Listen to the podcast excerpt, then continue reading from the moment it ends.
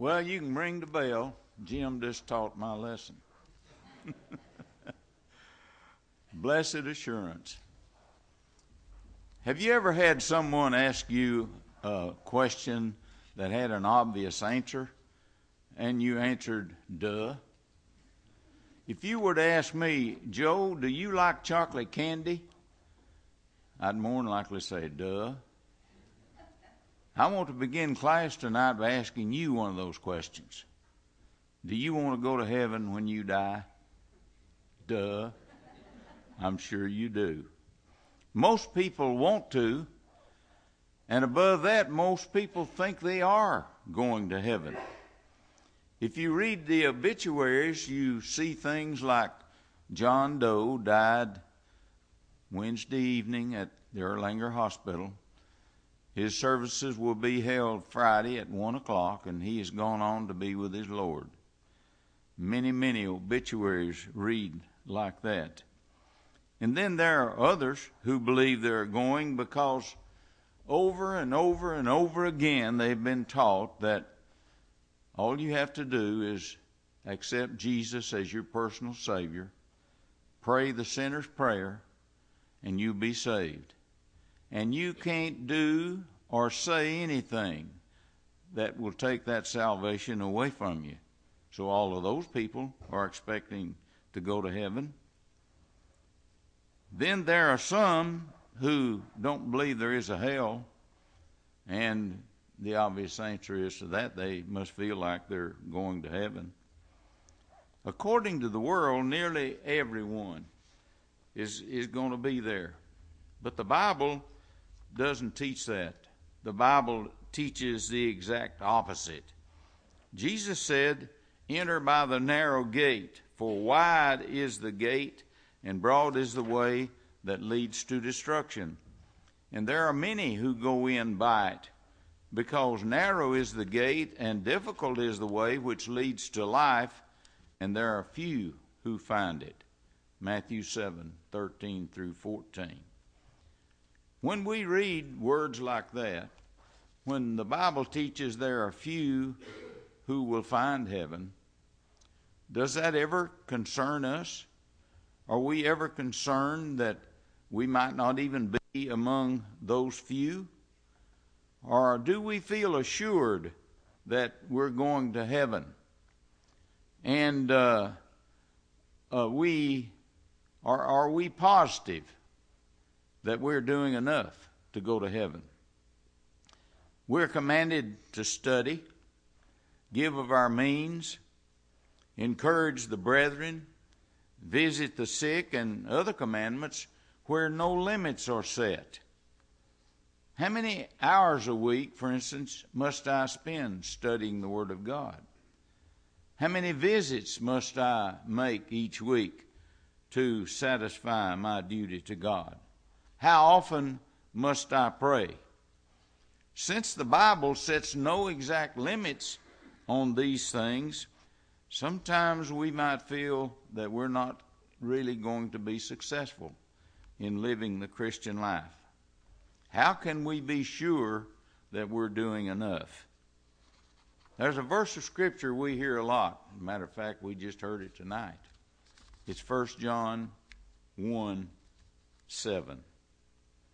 If we walk in the light as Jesus is in the light, we have fellowship with one another and the blood of Jesus cleanses us from our sins.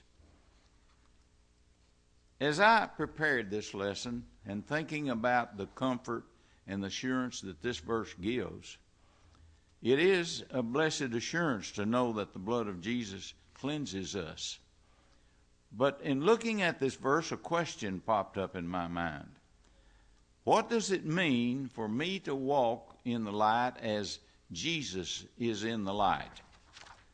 Is that possible? Jesus lived a perfect life. We're not perfect.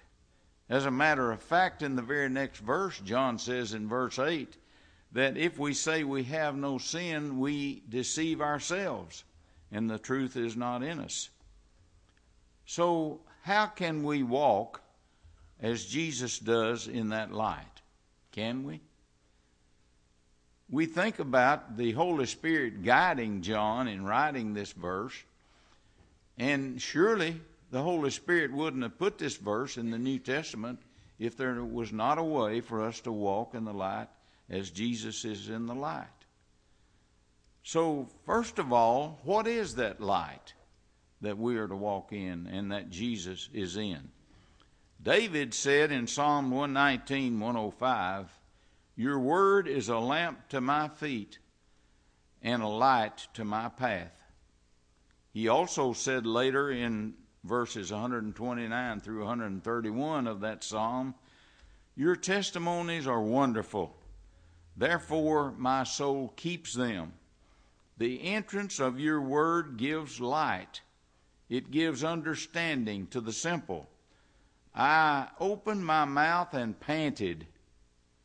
I longed for your commandments.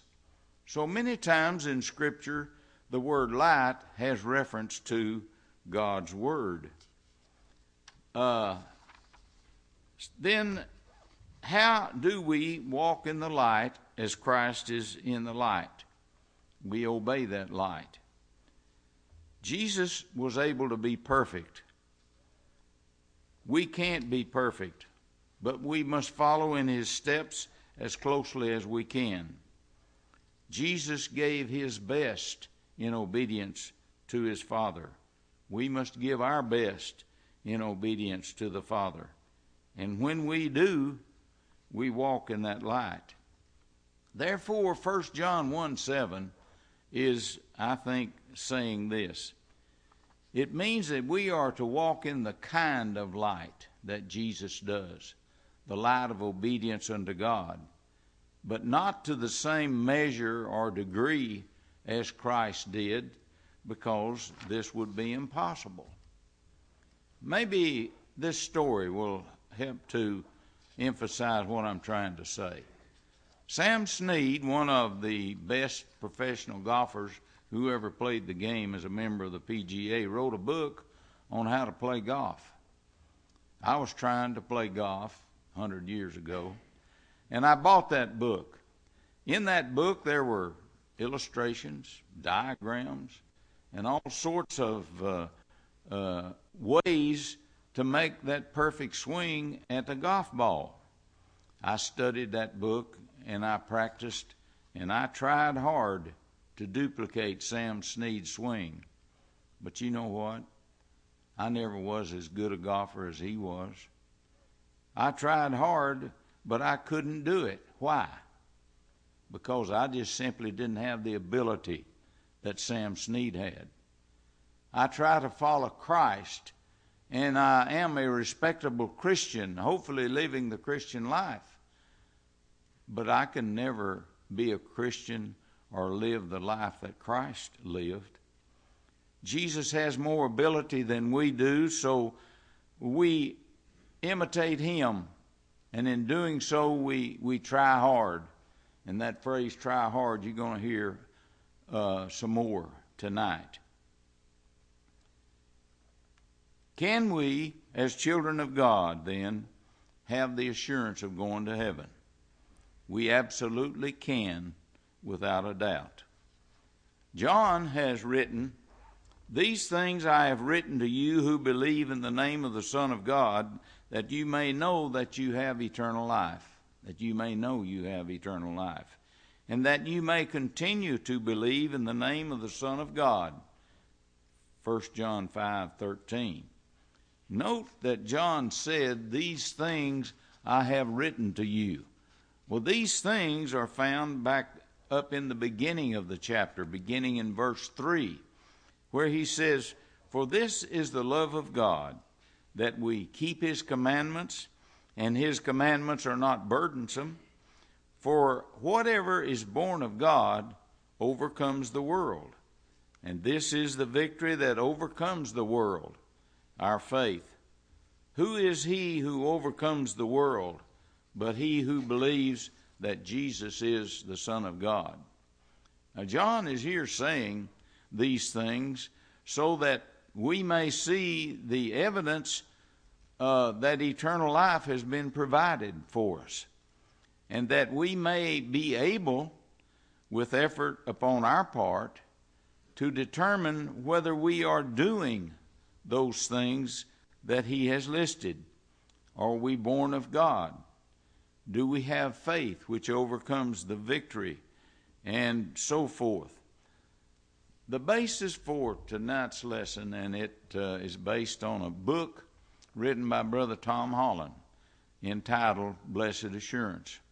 It's a great book, and I hope if you haven't read it that you can get one and, and read it. In the first of the book, on the first page, Brother Holland says, You can go to heaven and you can know it. We can know, but the absolute assurance of going to heaven comes from the awareness of certain truths. One, we must be aware that the need for soul security, not social security, some of us need social security, but this is soul security. Our souls must be kept safe. Abraham Maslow, a psychologist, published a list which he called the hierarchy of needs, the needs for a human being.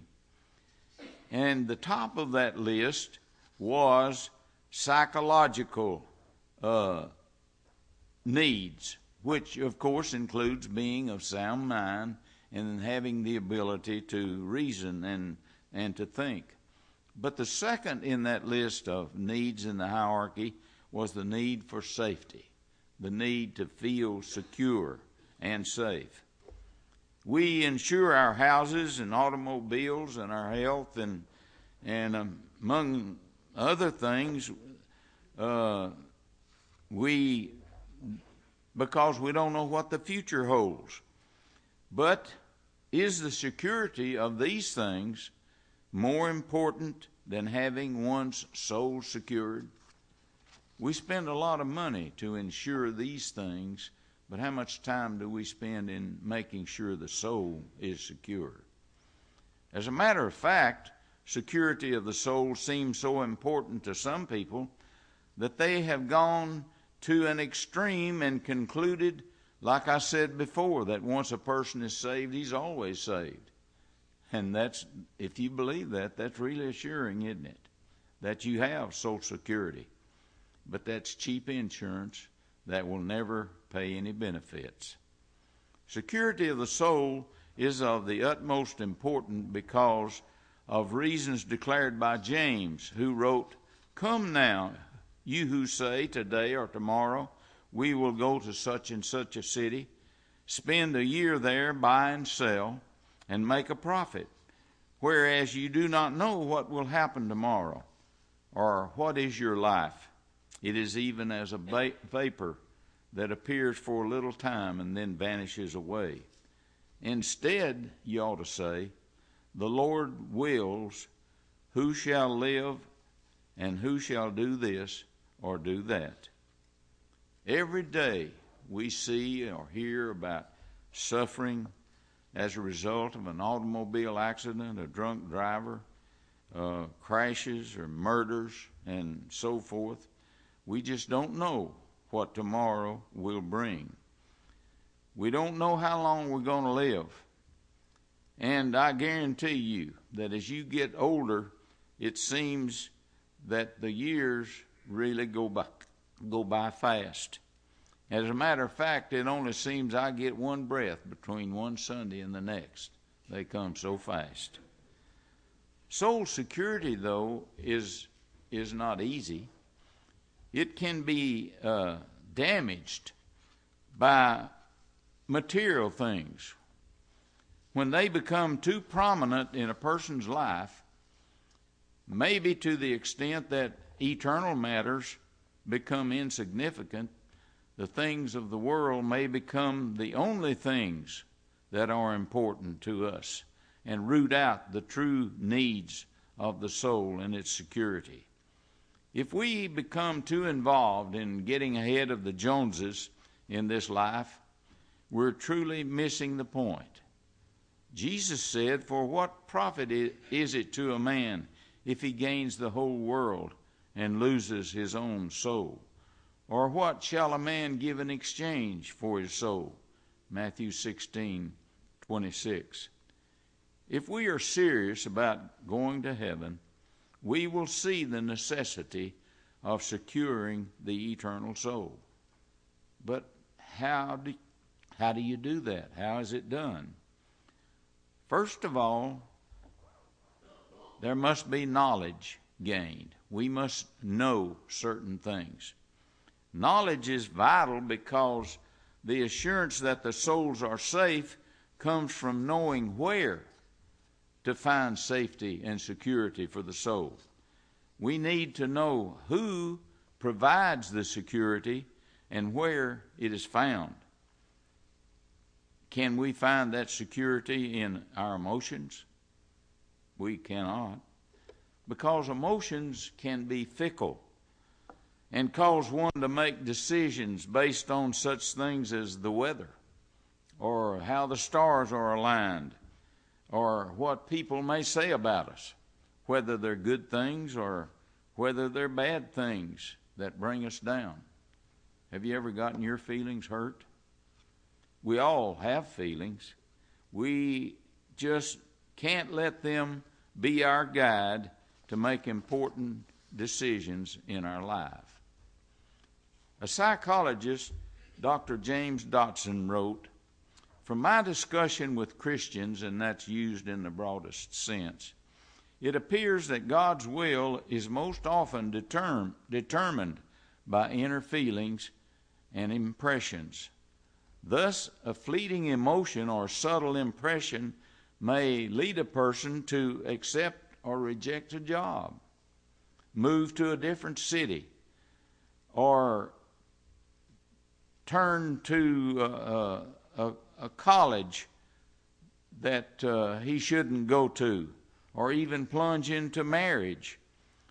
In other words, to make bad decisions that he will later regret. When asked, Dr. Dobson, when he was asked, how can feelings or impressions be tested? He said, ask yourself this question Is the impression or emotion in harmony with the Bible? Guidance from the Lord is always in accordance with the Holy Scripture. And this gives us an infallible point of reference and comparison to know whether our souls are secure or not. To own genuine soul security, we must go to the Word of God. So our confidence in going to heaven is not based on emotions, but on a right relationship with the Son of God. And that relationship can be known only by a genuine biblical faith based on genuine biblical knowledge.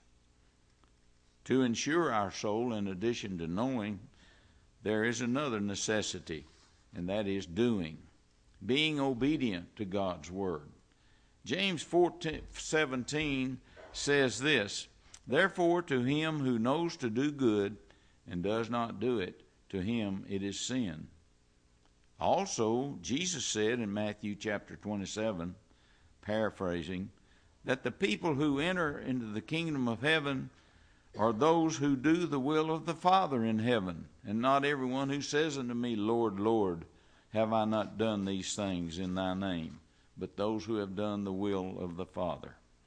So, to make our souls secure, we must know where to find out how, then study and learn it and be willing to obey it. Secondly, we need to be aware that temptation to sin is a challenge to our assurance. In the process of being saved from sin, we are told that the old man is put to death.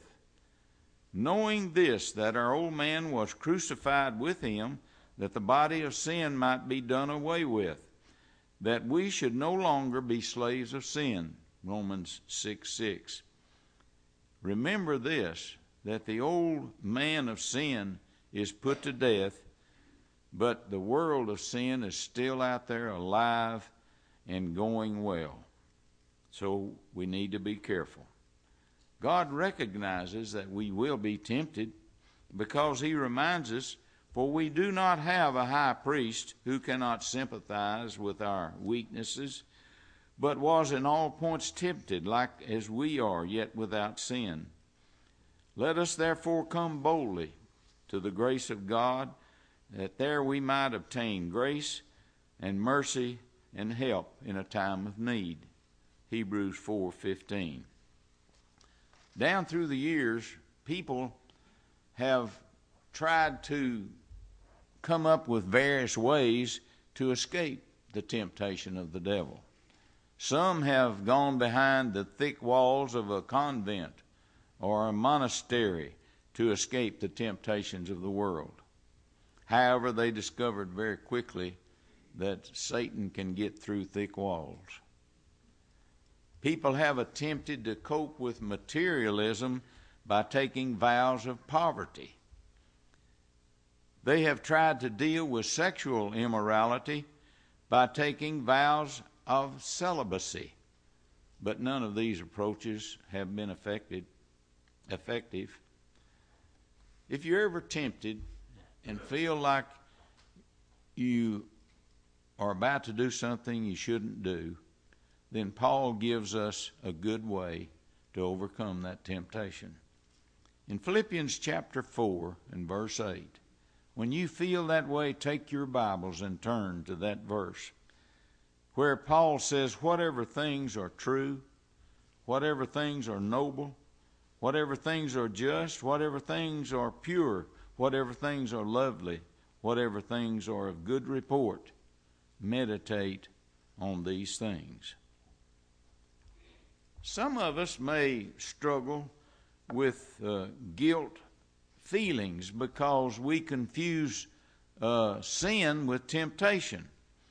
But there, there is a difference. The Apostle Paul had to discipline his body, meaning he was tempted, to hold it in, to hold his desires under control, things he shouldn't do, to prevent sinning himself.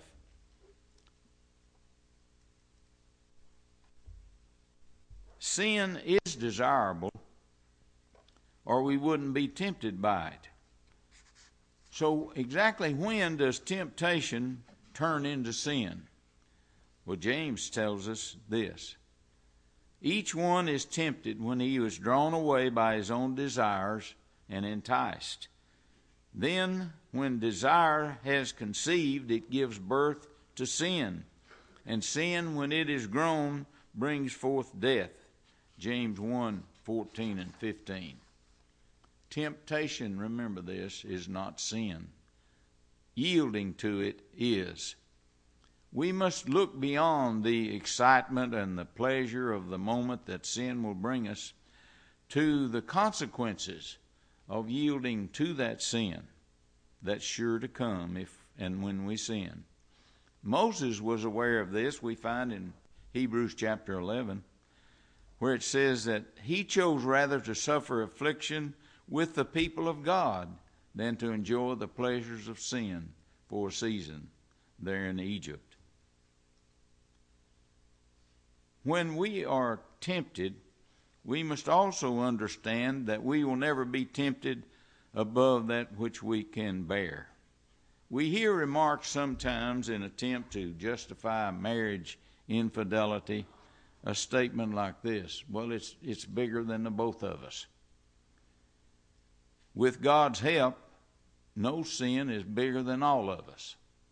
God can help us and he's always there we are never tempted above that we can bear a relatively new situation which promotes uh, sin has raised its head and it's called biological determinism and that just simply means that there are some people who believe that the genes that they were born with uh, tells them how they should act, like homosexuality or gender change. But this temptation is a temptation to sin by following one's feelings And that's not obeying God's will. We cannot follow our feelings. People say they have feelings for homosexuality, but that's sin. Satan deceives us into thinking that we can commit a sin without consequence. He is so deceptive that he wants us to believe that he's our friend. He says something like this Enjoy life now because that's all there is. On the other hand, God wants us to be happy, to live in peace. He wants us to enjoy the blessing of hope and live in confidence that we'll go to heaven someday. He wants us to live with Him forever. Is that not enough to motivate us to love God rather than Satan? Next, we need to be aware of God's keeping power. If we focus all of our attention on what we must do to just get by, we might lose sight of God's involvement in our eternal salvation. It's not just us, but God is included. The Holy Spirit, through Peter, makes it very clear that God's people are indeed kept by God's power for the salvation which is to be revealed when the Lord comes again. He says, Blessed be the God and Father of our Lord Jesus Christ, who according to his abundant mercy, has begotten us again to a living hope through the resurrection of Jesus Christ from the dead, to an inheritance incorruptible and undefiled, and that does not fade away, is reserved in heaven for you, who are kept by the word of God through faith for salvation ready to be revealed in the last time. 1 Peter 1 3 through 5. God's power that brought salvation down to man is the same power that can keep his people in their inheritance. We need to do our part and God will do his. We the need for God to keep us for eternal salvation uh, is there because of the environment in which we live. It's not easy to live here and be a Christian. Number one, it's not easy to be an honest person in the culture of lying and greed and covetousness that we see and hear everywhere. It's not easy to be morally pure in a culture that peddles lust and fornication and free love. It's not easy to hold faith in a day of atheism and in a time where entertainment is disguised as the worship of God. That's the way it is now. The Apostle Paul stated near the end of his life, I have fought the good fight. I have finished the race. I have kept the faith. Finally, there is laid up for me the crown of righteousness which the Lord the righteous judge will give to me on that day, and not to me only, but to all those who love his appearing. 2 Timothy 4 7 through 8. Paul knew that he had a crown reserved for him in heaven. But you know what? You have a crown reserved for you in heaven. And I have a crown reserved for me in heaven. And we can know that we will wear it someday if we remain true. We must love and obey God, but when we fall, and we will, we confess, repent, pray for forgiveness, and continue to try hard. True Christians are a peculiar people. When we were born in Christ, our lives were changed. Paul told us in 2 Corinthians 5:17, "Therefore, if anyone is in Christ, he is a new creation. Old things are passed away; behold, all things have become new." We are in Christ as his children as long as we keep the old things out of our lives and embrace the new things. And when we do that, we're walking in the light. Paul said to the Colossians, If then you were raised with Christ, seek those things which are above, where Christ is, sitting on the right hand of God. Set your mind on things above, not on things on the earth. For you died, and your life is hidden with Christ in God. When Christ, who is our life, appears, then you will also appear with him in glory. Therefore, put to death your members which are on the earth fornication, uncleanness, passion, evil desire, and covetousness, which is idolatry. Colossians 3 1 through 5. Are our minds set on things above? Do we seek those things which are above? I think we do. We live in a world flooded with turmoil and war and, and hatred and greed. But even in all of this, God wants His people to live in peace and confidence. Paul said in Philippians 4 4, Rejoice in the Lord always. Again, I will say, rejoice. J.W. Shepherd, in his commentary on Philippians, commented on this verse. He said, When we surrender self and lose ourselves in Christ, the fountains of joy are at once opened. Having yielded the heart wholly to Christ, this harmony begins a joy which the world can neither give nor take away. To be in Christ is the basis of all the true blessedness and means that the whole of our nature shall be occupied with and upon Him, thought turning to Him, the will submitting itself in glad obedience to His supreme commandments, and all the flow of our being setting toward Him in earnestness of desire, and resting in Him in the secret of blessedness, if thus we are joined to the Lord, and He is in us and we in him. Then we have that blessedness for which we seek. They who thus dwell in Christ by faith, love, obedience, and enjoyment can look over all the fields alive with enemies and overcome unrest and hope have open to them the source of assurance. We respect God's word and we try hard. The British author C.S. Lewis once said that there are only two classes of people in the world those who say to God, Thy will be done, and those to whom God says, Thy will be done. True Christians are the ones who say to the Lord, Thy will be done. But after all is said and done, blessed assurance comes from the full obedience of just one commandment in the New Testament. A lawyer came to Jesus one day and asked him, Teacher, which is the greatest commandment? And Jesus said to him, You shall love your Lord, the Lord your God, with all your heart, your soul, and mind. And the second is like to it, you shall love your brother as yourself.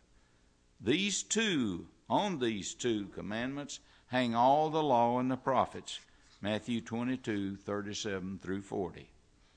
We read in 1 John 5, 3, For this is the love of God, that we keep his commandments. For his commandments are not burdensome. Pure love for God moves one to obey God. Actually, sometimes love causes us to do things we wouldn't ordinarily do. In 1884, James Wells told this story about a little Scottish girl.